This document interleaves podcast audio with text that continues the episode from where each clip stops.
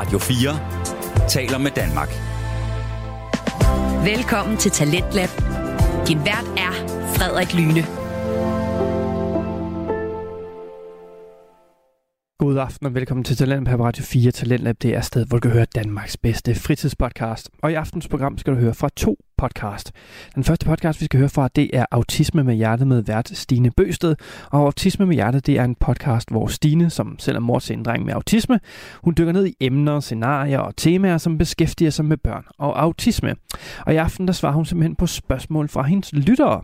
Og så i første time og resten af anden time, så skal vi også høre øh, Økonomi i øjenhøjde med Frederik Bager, som er en podcast, hvor Frederik i samarbejde med en gæst formidler komplicerede emner og koncepter inden for økonomiens verden. I aften, der er det kryptovaluta, som er det varme sæde, så øh, Frederik han får nemlig besøg af Karina Rothoff Brix, som arbejder med kryptovaluta og har skrevet en øh, bog om det. Men først så skal vi altså høre autisme med hjertet, så smid du har i hænderne, lav en rigtig dejlig kop kaffe, slå ned i sofaen og lad dig underholde de næste to timer. Her kommer autisme med hjertet. Hej og velkommen til.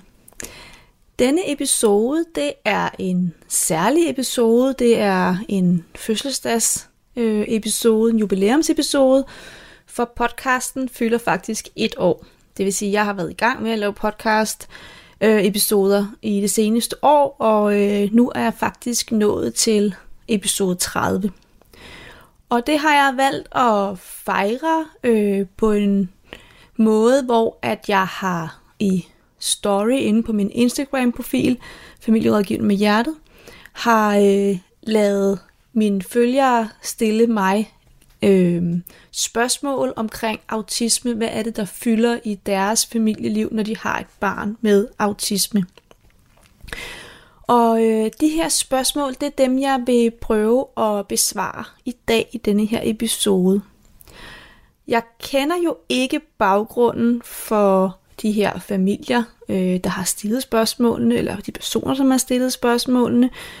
Øh, jeg kender ikke familiesituationen, og jeg kender ikke de, de små detaljer omkring øh, den enkelte familie.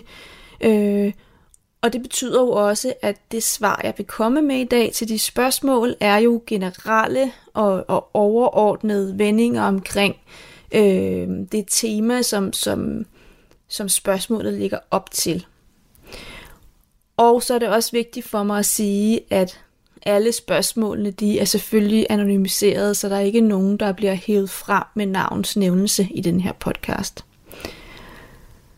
Og jeg håber også ved at lave det lidt mere generelt på de her spørgsmål, mit svar til det, at, at øh, der bliver flere, der kan bruge mit svar, øh, så I kan genkende jer selv i, i svaret.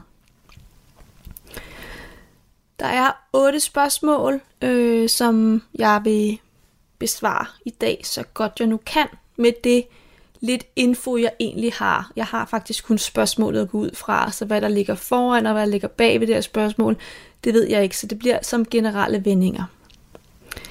Det første spørgsmål, jeg har modtaget, det er, hvordan hjælper man søskende bedst, som også kæmper med andre ting? Og der vil jeg sige, at søskende er jo meget tiden vant til at stå på sidelinjen, og når vores søskende så begynder at reagere, og for eksempel kæmpe med andre ting, det kan jo være, at de udvikler angst eller følelsesmæssige ting, som er vanskelige for dem. Det kan være, at de også begynder at, at sige, at de har heller ikke har lyst til at komme i skole, eller der kan være mange ting, som ligger bag, at de også begynder at have nogle reaktioner. Og de også kæmper med nogle ting. Og her er det bare rigtig vigtigt, at når vi har søskende, som reagerer på denne her måde, så er det næsten altid det, der ligger bag denne her reaktion, er faktisk, at de savner kontakt og opmærksomhed fra, fra os forældre. Og når søskende får denne her kontakt og opmærksomhed, så vil det også gøre nogle af de andre ting mindre af min erfaring. Så noget af det andet, de kæmper med, øhm, bliver måske en lille smule øh, mindre for dem. Så noget mere kontakt og opmærksomhed, det kan se ud som øh, måske noget øh, massage til dit barn. Det kan være øjenkontakt, være opmærksom på, når dit barn kommer ind i rummet, øh, lyser vi så op, øh, bliver glade, smiler til vores barn? Får vi egentlig grinet sammen? Øh, får vi fjollet sammen? Får vi, øh, får vi nogle gode stunder sammen øh, med nærvær? Fordi det er tit det, at søskende øh, savner, og det kan altså være med til at opløse nogle af de andre svære ting, som fylder. Og derudover så er det jo også rigtig vigtigt, at vi husker at få talt med søskende omkring, hvad der egentlig sker øh, i familien, for det er jo også noget af det, der kan gå og bekymre dem, så det kan bøvle for dem på andre punkter øh, i livet. Så noget omkring, hvorfor er det, at min bror eller søster reagerer, som han eller hun nu gør. Øhm, og også det at turde tale med søskende omkring, hvordan går du egentlig og har det. Øhm, turde tale om, om de svære følelser, turde tage hul på de her snakke. Øh, for det med, når vi får lov at dele, hvordan vi går og har det, så er det også ofte med til, at, at nogle af de ting, som er svære, bliver lidt nemmere at være i, fordi vi kan dele det med, øhm, med mor eller far.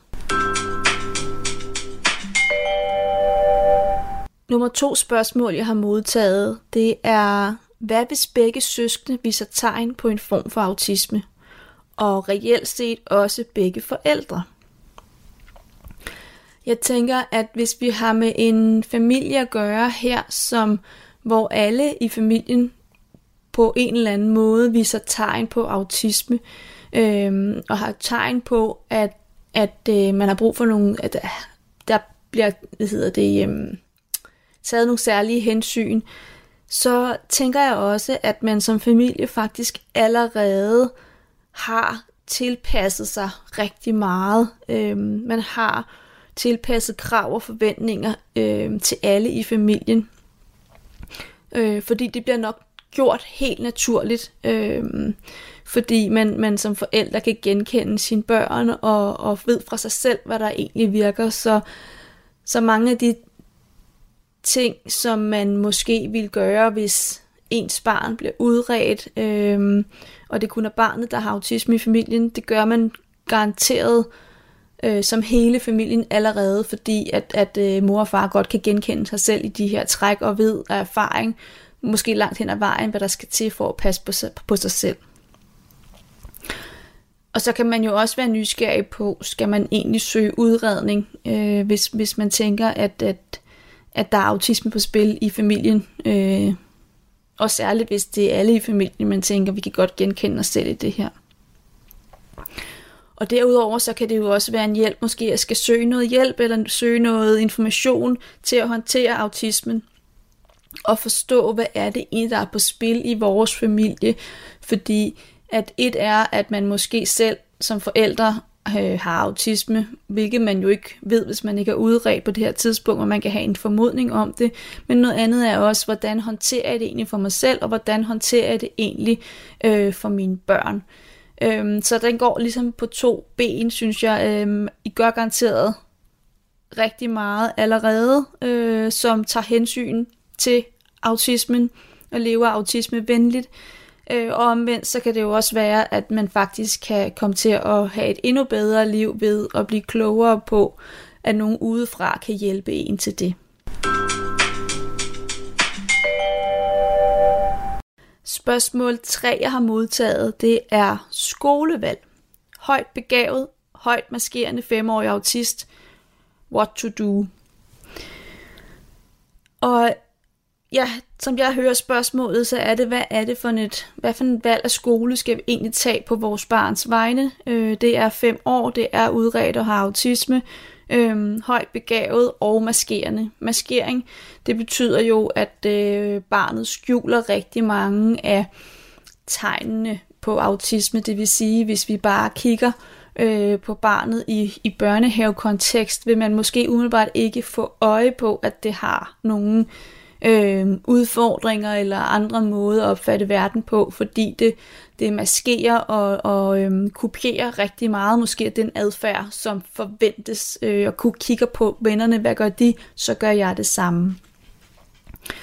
Så når vi skal ud og have det her skolevalg, øh, når man har et barn, som er højt begavet, og som samtidig maskerer, hvad for en skolevalg skal vi så tage? Hvilken skole skal vi kigge efter? Og for at kunne udvikle sig og lære, så skal vi trives, og det gælder jo alle. Øh, og det gælder også, når man er højt begavet. Øh, og maskering, det kræver rigtig meget energi. Og hvis vi ikke får taget hensyn til det, øh, så kan det på sigt give en overbelastning og eller stress.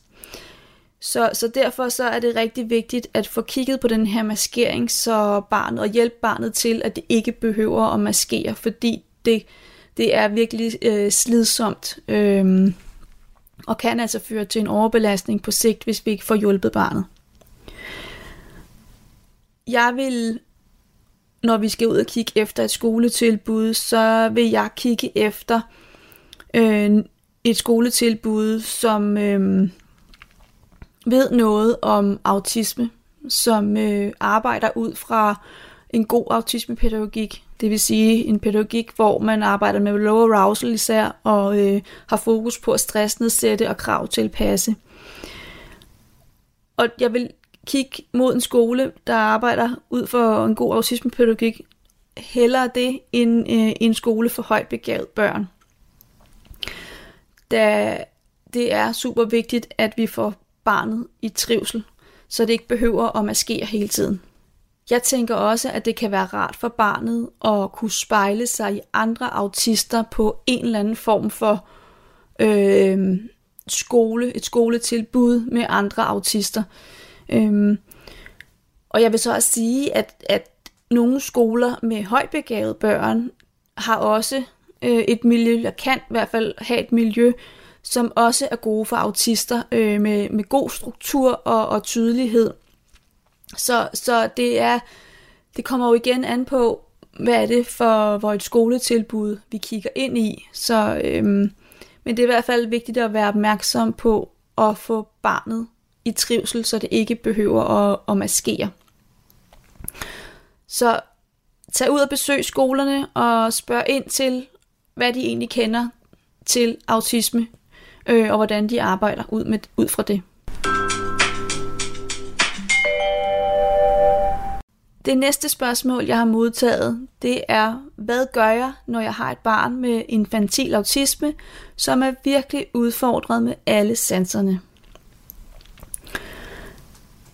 Ekstra forstærkede sanser, ekstra stærke sanser og autisme, det hænger jo rigtig ofte sammen. For nogle autister er det enkelte sanser, som er mere på overarbejde, det kunne være høresansen, synsansen, følesansen osv. Øhm, det kan være de sanser, som er særligt udfordret. Og for andre så er det faktisk hele paletten rundt, så det er alle sanser i en eller anden grad, som er særligt på overarbejde og særligt forstærket. Så jo mere øhm, barnet er på overarbejde, fordi det får alle de her sansemæssige indtryk, jo mere stresset vil barnet også være og blive på sigt, øh, og dermed også fungere dårligere i hverdagen, fordi det bruger rigtig meget energi på at sortere alle de her øh, sanseindtryk fra, fra. Så noget af det, vi kan gøre, det er at mindske sanseinputtene, øh, så barnet ikke får det så massivt øh, fra alle sine sanser på én gang. Og det kan være noget i at kigge ind i nogle hjælpemidler. Det kunne være, hvis øh, barnet øh, rent lydmæssigt øh, bliver overstimuleret, at barnet måske bruger nogle øh, høreværn eller sådan nogle øh, høretelefoner med øh, noise cancellation, hvor at det ligesom øh, udefra sådan et støj bliver sorteret fra, så der bliver roligt i hovedet. Det kunne være, at man skulle kigge ind i omkring noget safe food, hvis barnet har svært ved at spise. Øh, safe food er madvarer, som vi ved, barnet godt kan lide, og som det kender. Øh, så at vi faktisk tilbyder det, det øh, den mad i nogle perioder. Øh, det kan være at kigge ind i, at tøj, der krasser, skal vi have noget tøj på, skal vi købe noget tøj, som ens barn kan holde ud at have på. Rigtig mange autister øh, kan rigtig godt lide at have sådan blødt tøj på, joggingtøj på. Øhm, min egen søn, han går altid i shorts og sandaler øh, og bare tager, og det gør han året rundt. Han har dog inden for det seneste år fået nogle støvler, øhm, som han godt kan se fidusen i, for det er sikkerhedsstøvler, øhm, og tage på, hvis man skal ud og lave noget farligt arbejde, hvor man kan tabe noget tungt over sine tæer. Og så kommer der faktisk både strømper og støvler på. Men ellers som, som udgangspunkt, så er det altid shorts og sandaler, han har på. Øhm, og jeg ser det som et tegn, når han kan tage støvler på nu, at han faktisk trives, fordi i den periode, han ikke trives, vil det ikke kunne lade sig gøre.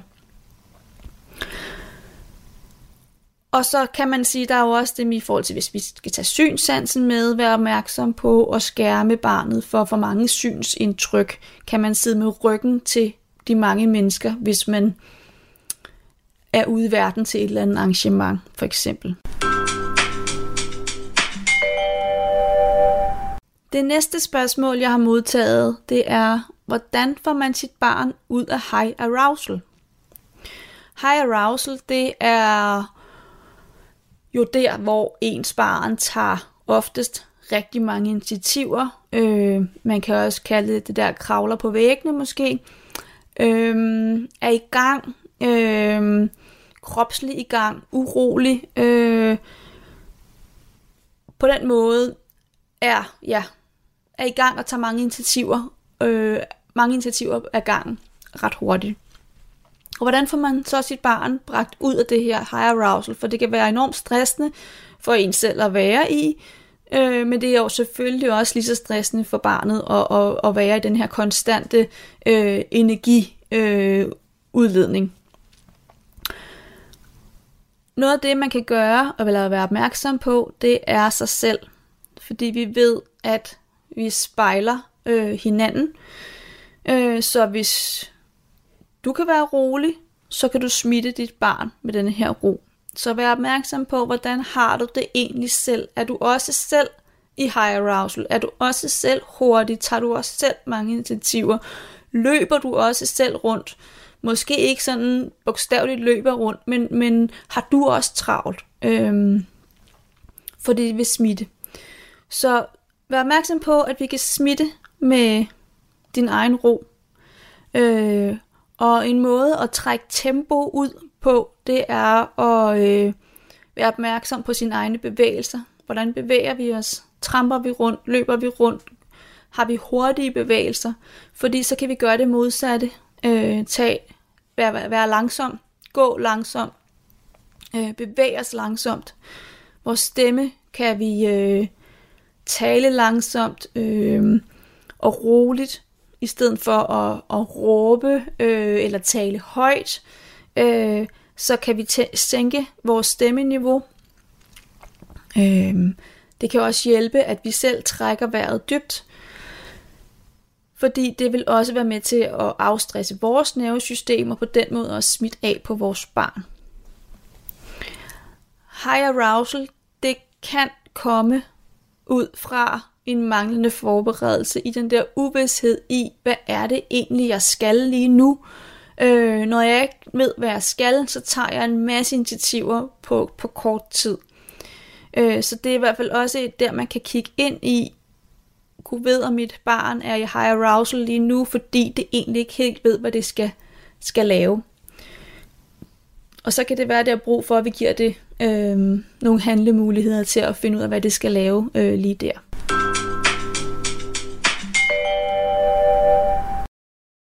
Så har jeg fået et spørgsmål omkring mad og autisme er meget komplekst. Hvordan får man hjælp? Eller hvor får man hjælp? Øh, og der vil jeg sige, at ja, det kan være rigtig, rigtig komplekst med mad og, og autisme. I forhold til, hvem man skal kontakte, så vil jeg anbefale, at man kontakter øh, børneterapien.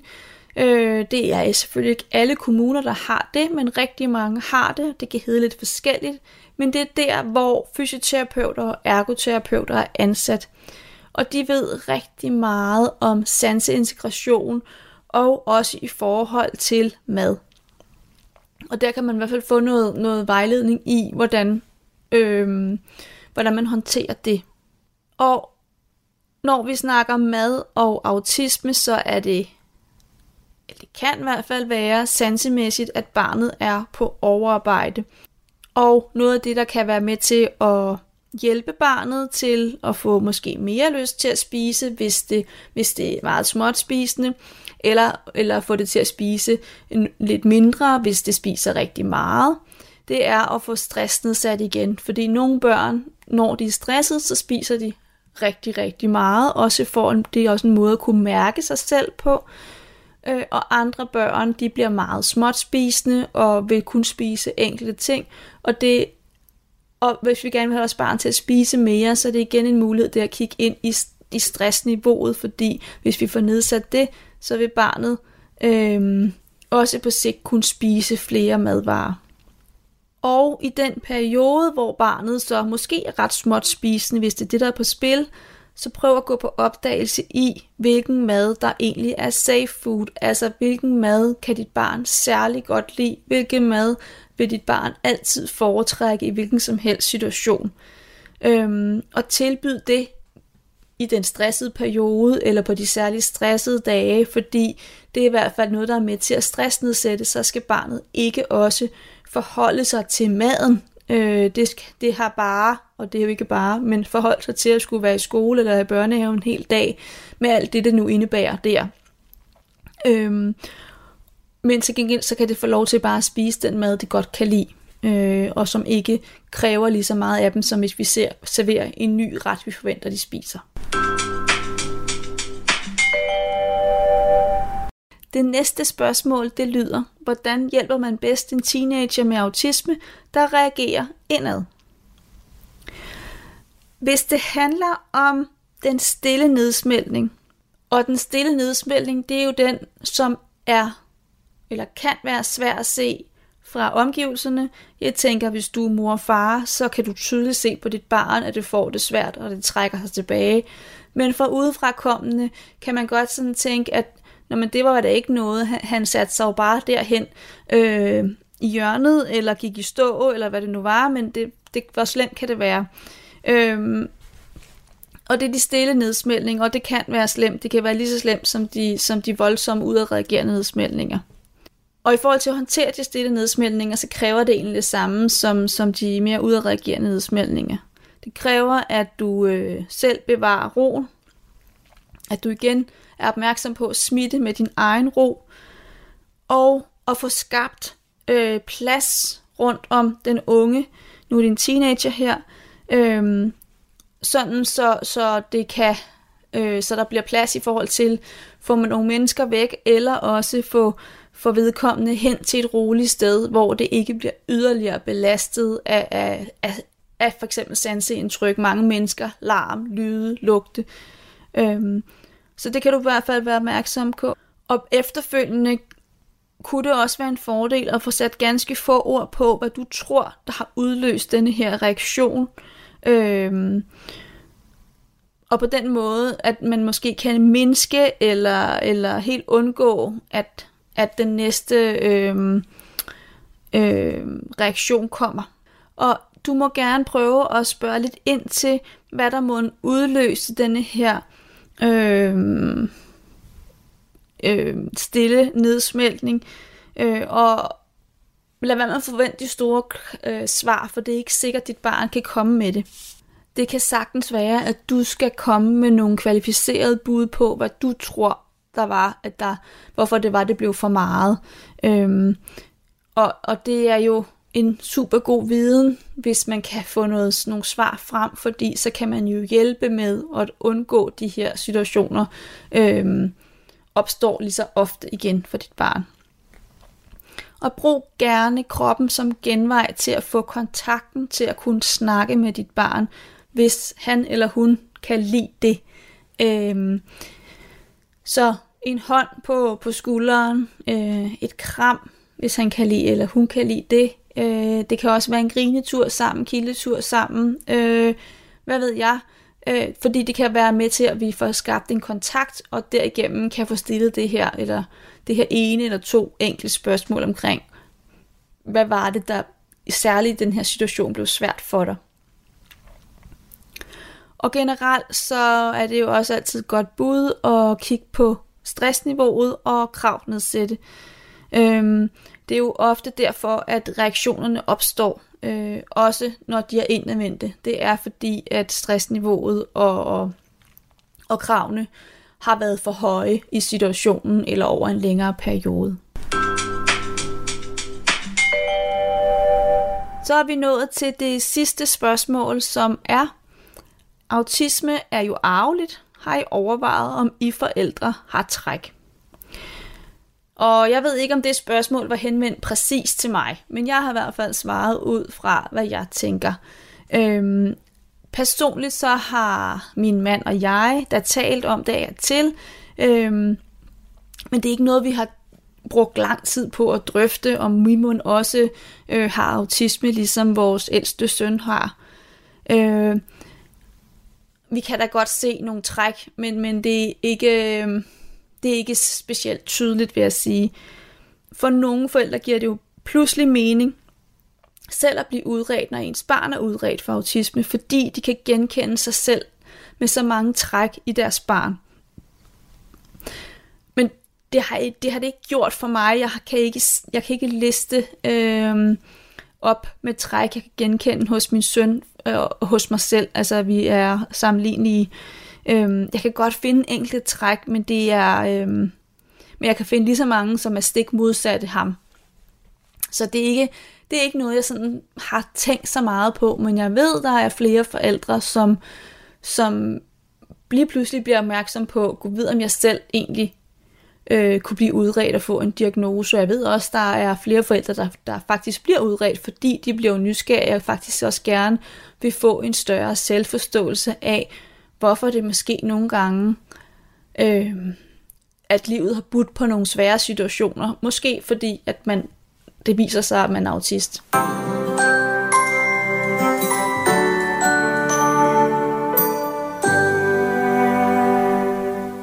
Det var det, jeg havde for i dag. Øh, jeg håber, at øh, du kunne bruge nogle af de her svar oven på det her rigtig gode spørgsmål, jeg har modtaget. Nu fik vi i hvert fald fejret podcastens et års fødselsdag. Øh, og det kan jo være, at jeg gentager succesen med, at man kan stille spørgsmål, og at jeg kan besvare dem herinde øh, i podcasten en anden gang. Står du også med sådan nogle spørgsmål, som der egentlig er kommet op her, nogle rigtig gode spørgsmål, og vil du også gerne have svar på dem, så har du faktisk muligheden inde i netværksklubben øh, med hjertet, og stille alle de spørgsmål, du har lyst til, øh, og jeg vil svare på dem.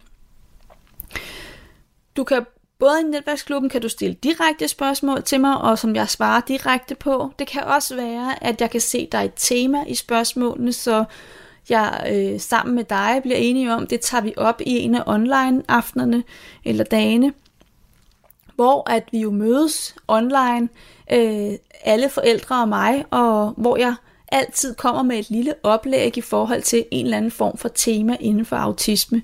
Og efterfølgende, så kan man jo sammen med de andre forældre snakke omkring, om der er nogen, der har oplevet det samme, og udveksle erfaringer og spare med hinanden. Det giver super god mening. Inde i netværksklubben, der ligger også rigtig meget materiale allerede inden for emnet autisme, øhm, og, som er frit tilgængeligt, når man er medlem. Og så har du faktisk også den mulighed inde i netværksklubben, at hvis du har brug for en-til-en rådgivning, altså fuldstændig tilrettelagt øh, individuel rådgivning, som passer på lige præcis din familie og jeres udfordringer, så får du faktisk også ekstra rabat til at få denne her individuelt tilpassede rådgivning fra mig.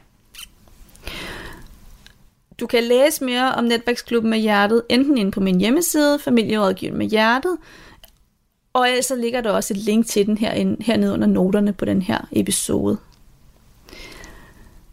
Inden jeg slutter helt, så kommer dagens citat.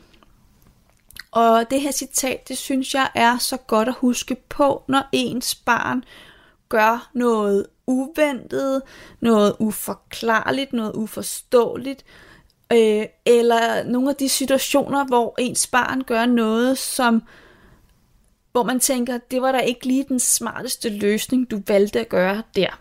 Det kunne du godt have gjort bedre. Sådan kan man jo godt tænke som forældre. Øhm, men denne her, det her lille citat, det hjælper i hvert fald mig til at tænke, hmm, ja, det kunne du måske godt have gjort bedre, men det gjorde du ikke. Og det er der jo en helt klar forklaring på. Men citatet kommer her.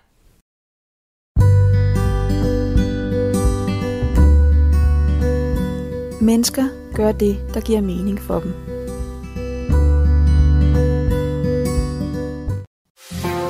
Du lytter til Talentlab på Radio 4. Vi er i gang med første time til på Radio 4, og vi har lige hørt slutningen på fritidspodcasten Autisme med Hjertet med Stine Bøsted, hvor hun svarede på spørgsmål fra sine lyttere. Og vi skal derfor videre i programmet, da vi nu skal høre fra fritidspodcasten Økonomi i øjenhøjde med vært Frederik Bager, som i aften simpelthen skal dykke ned i og tale om kryptovaluta. Så lad os høre, hvad det helt konkret indebærer. Her kommer Økonomi i øjenhøjde. Kryptovaluta. Vi ved måske, at det er baseret på blockchain, og at der er noget, der hedder bitcoin. Det er en brygdel af, hvad der er værd at vide om krypto. Kryptovaluta ryster hele det finansielle marked, fordi det truer bankers nuværende position. Det kommer muligvis til at erstatte kontanter, som vi kender dem, og måske vi endda skal bruge blockchain-teknologi til at afgive stemme ved næste folketingsvalg. Ja, der er rigeligt af muligheder for kryptovaluta. Og krypto i det hele taget. Som man vil høre i afsnittet, er både min gæst og jeg overbevist om, at kryptovaluta er kommet for at blive.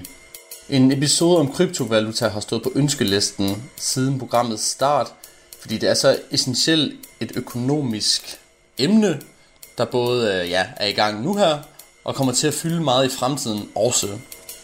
Og jeg er glad for, at Karina Brix vil deltage. Hun formåede at vise alsidigheden ved krypto, og samtidig gøre det let forståeligt, ja, i øjenhøjde, som vi godt kan lide det. Kryptovaluta bliver muligvis fremtidens penge, Økonomi i øjenhøjde vil spille sin rolle for, at vi forstår og er i stand til at diskutere emnet. Så følg økonomi i øjenhøjde på Facebook eller din podcast-platform, så får du det hele med. Tak for din tid, og god fornøjelse med at blive klogere på kryptovaluta.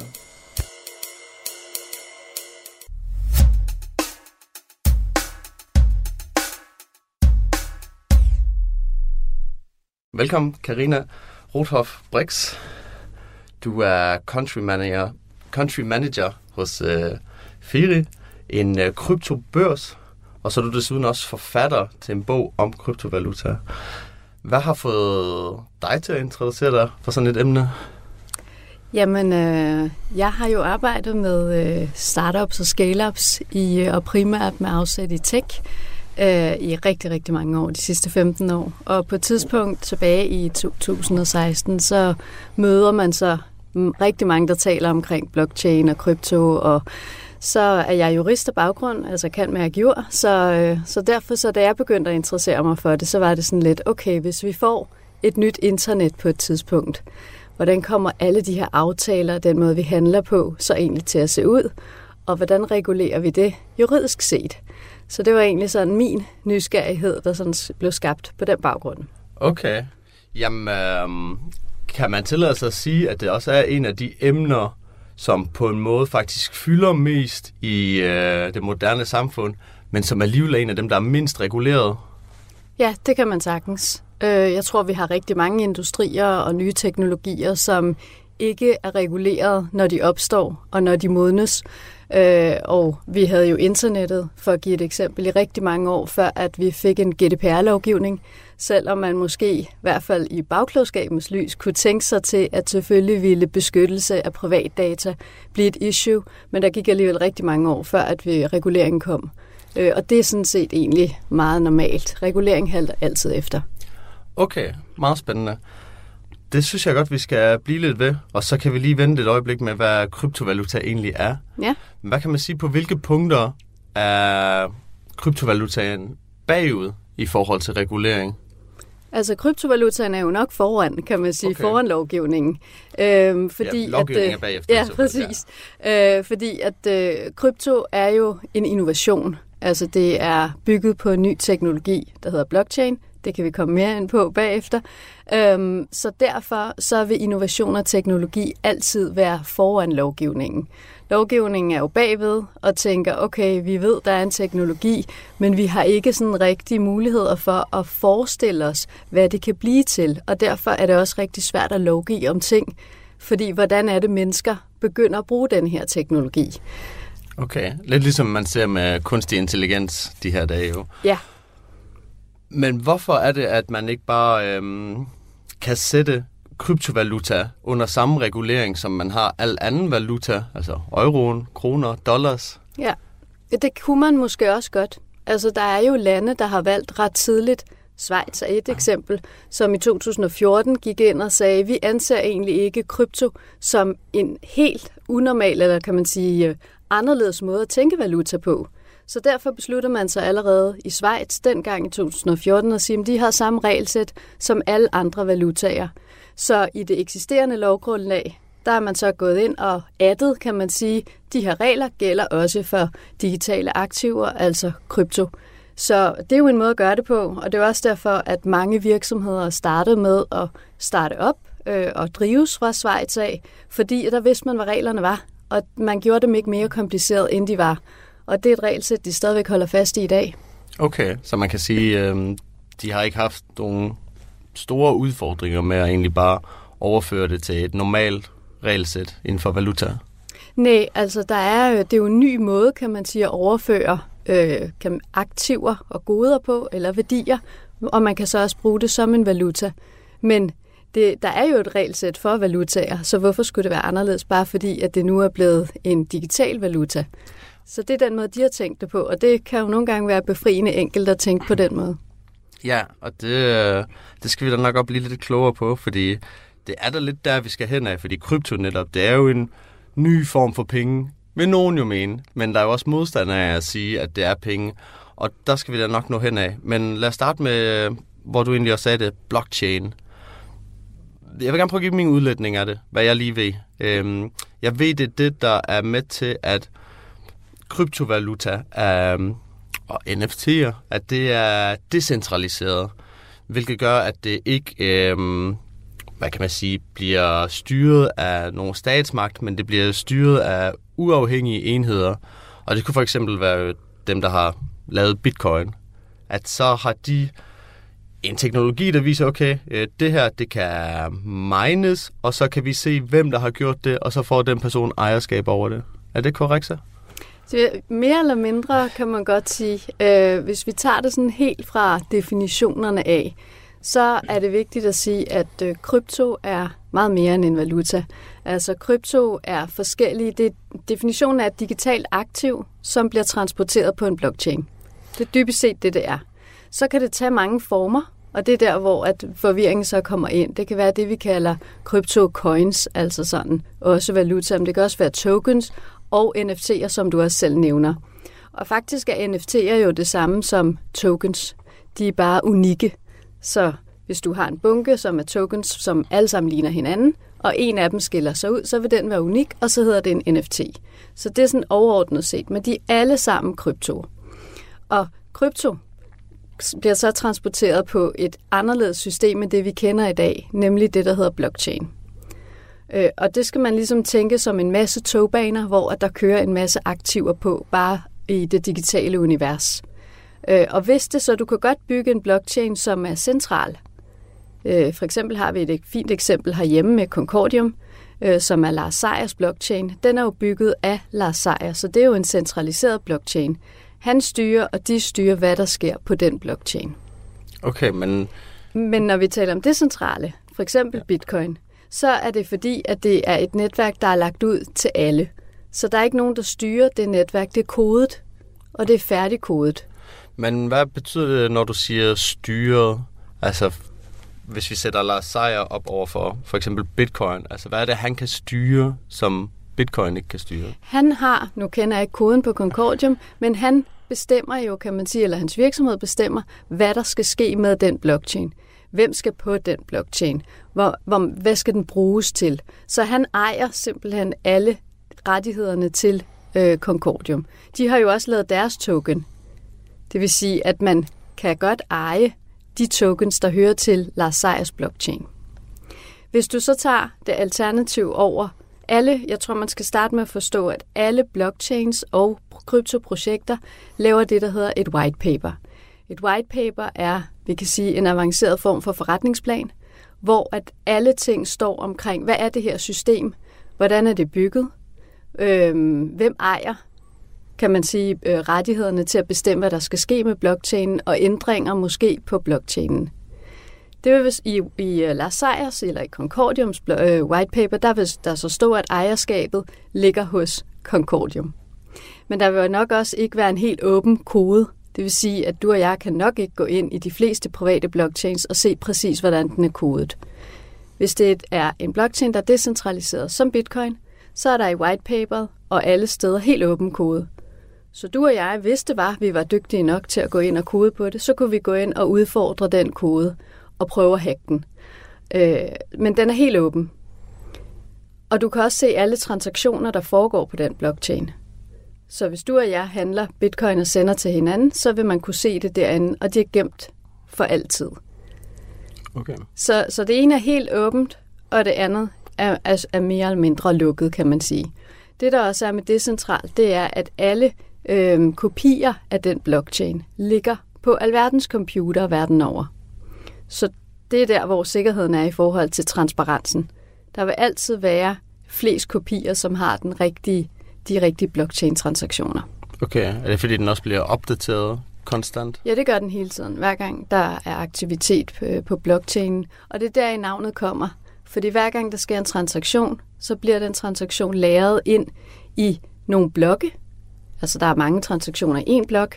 Og når den blok så er færdig, så bliver den kædet sammen med den næste blok, som så er de næste transaktioner, der foregår.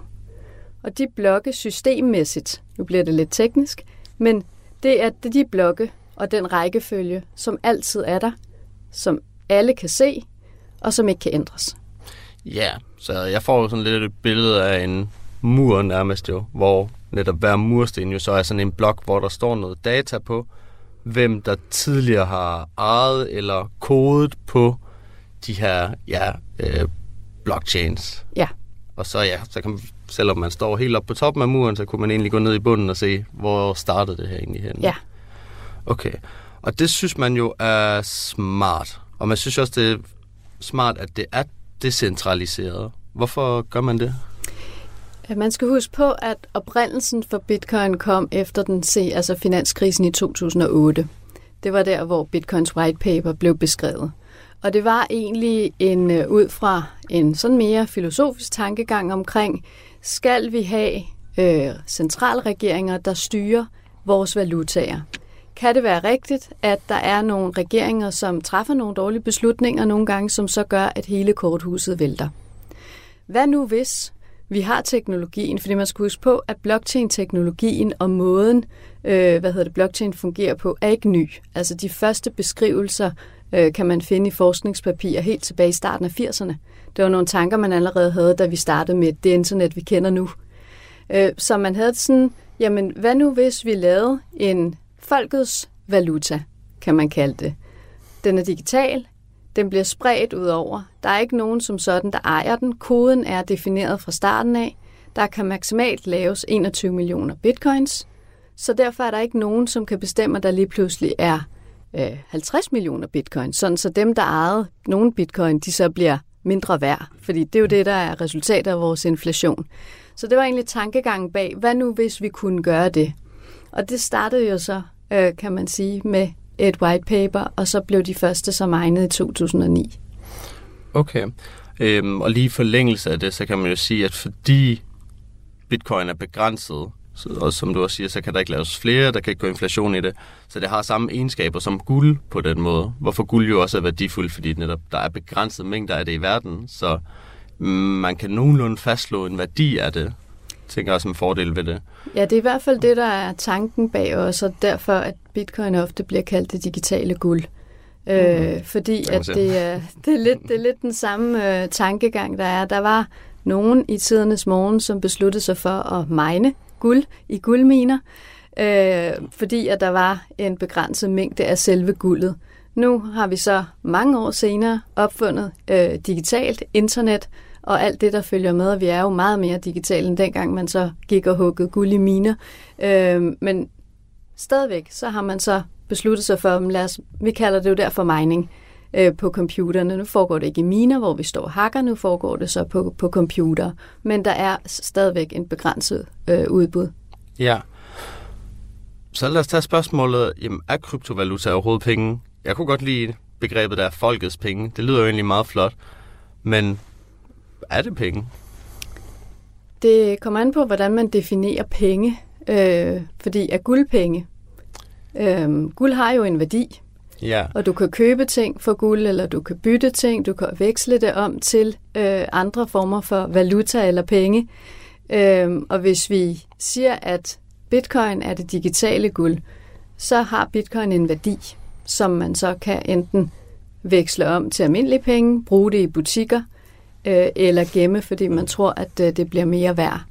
Så på den måde, så er det alt efter, hvad du bruger det til, så kan det lige stilles med penge. Ja, og også hvad tillid man har til det. Øhm, jeg arbejder for Nationalmuseet og den pengeudstilling, de har. Og der er jo nogle af de kriterier, der går igen. Du har lige nævnt dem, men altså det her med opsparing, værdimåler og investering, så har man ligesom kriterierne. Men endnu vigtigere, så er det jo et spørgsmål om tillid, fordi penge er noget værd, fordi vi har tillid til, at det har noget værd. Og det samme med øhm, Bitcoin er jo den mest populære kryptovaluta. Men jeg tænker ikke, der er noget, der sådan i princippet gør, at den er så meget mere værdifuld end de andre kryptovalutaer. Altså, at den skulle have en eller anden egenskab, der gør, at den er det mere værd, eller hvordan? Jamen, øh, det er svært at sammenligne øh, kryptoer på den måde, fordi at øh, kryptoer er også innovationsprojekter, altså nogle af dem er Øh, jeg sam, plejer at sammenligne det lidt, og det er jo der, altså den verden, jeg kommer fra. Men hvis man kigger på, der findes jo over 13.000, 14.000 krypto i verden. Man kan gå ind og se oversigterne, og det er dem, der bare er listet på altså de børser, hvor man kan handle dem rundt omkring. Okay. Så der findes jo grangiveligt rigtig mange flere. Men hvis man kigger på den oversigt der, så er det lidt ligesom at kigge ind i et... Øh, verdensbillede af alle de startups og øh, små virksomheder, der findes. Nogle af dem er helt early stage, det vil sige, det er bare idéer, og så har de været ude og fortælle om det til nogen, de har stået på en ølkasse et eller andet sted, så har de fortalt om det, og så er der nogen, der gerne vil være med. De andre er så måske mere scale-ups, det vil sige, at de har allerede en virksomhed.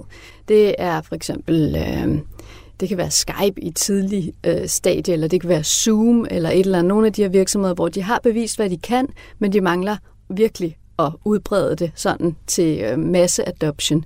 Og hvis man kigger ind på kryptoer på den måde, så er det samme billede, man får. Nogle af dem er dem, der har været der længst tid, som har en use case. Bitcoin har en use case, det vil sige, som vi lige har nævnt, der er et begrænset antal, og alle de her fordele, der er der. Men så er der måske, hvis du kigger på de 10 største, øh, af de andre krypto, så har de en anden use case, ligesom en, øh, ligesom en virksomhed vil have. De har et andet produkt. Okay, så, så use case, det er, hvor meget de øh, tilbyder, hvad hvor mange produkter. det til? Hvad kan du bruge det Ja, til? hvad er det egentlig for et problem, de løser? Så Bitcoin, det har én funktion, og det er at fungere som en valuta. Ja, nogen vil jo mene, at det er som øh, et øh, opbevaring, eller jeg vil hellere have min opsparing i bitcoin, fordi jeg tror på, at der bliver mine penge i hvert fald ikke mindre værd. Og andre vil investere i det, fordi at, øh, eller bruge det, fordi at det er den måske møntfod, man også har valgt at have i et land.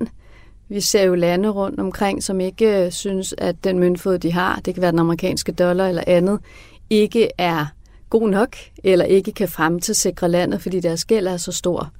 De går så ud og så siger, hvis vi nu har både den amerikanske dollar, og så vi har bitcoin, og man alle borgere i landet har en bitcoin wallet, hvor du faktisk kan handle bitcoin og bruge det som en almindelig valuta, så ønsker vi også at fremtidssikre vores land på den måde.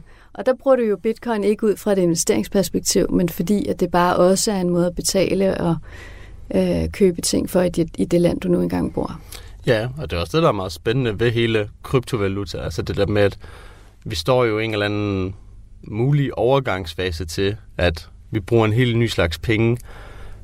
Men alligevel, hvad er det, der gør, at man vil foretrække én kryptovaluta frem for en anden? Det kommer nok an på, øh, hvad man og hvor man er henne i verden. Jeg tror, nogle gange så er det svært for os i vestlige lande at forestille os, altså sådan, hvor øh, øh, indgribende det kan være i ens hverdag, hvis man ikke har adgang til en bankkonto.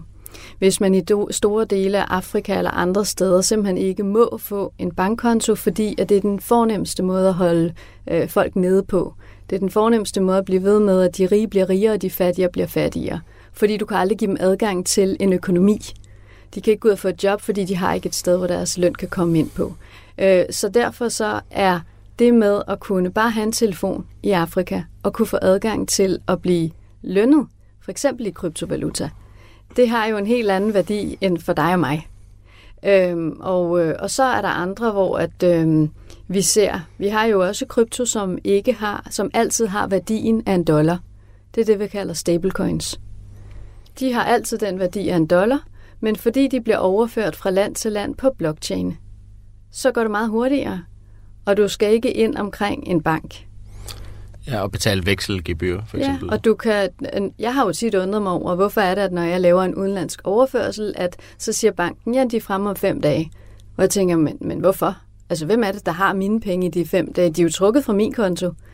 Øhm, og, og det ser vi også folk, som måske ikke er, og virksomheder, som ikke er sådan interesseret i krypto, men de kan veksle om i stablecoins, og så kan de overføre hurtigt inden for et par minutter til udlandet, og så kan de veksle om i valuta igen. Så oftest går det meget, meget hurtigere, og der vil også være øh, til tider gebyrer at spare på den måde. Og det har ikke noget at gøre med, at man forsøger at skjule ting overhovedet. Øh, det har simpelthen noget at gøre med, at øh, det fungerer bare bedre nogle gange. ja, simpelthen.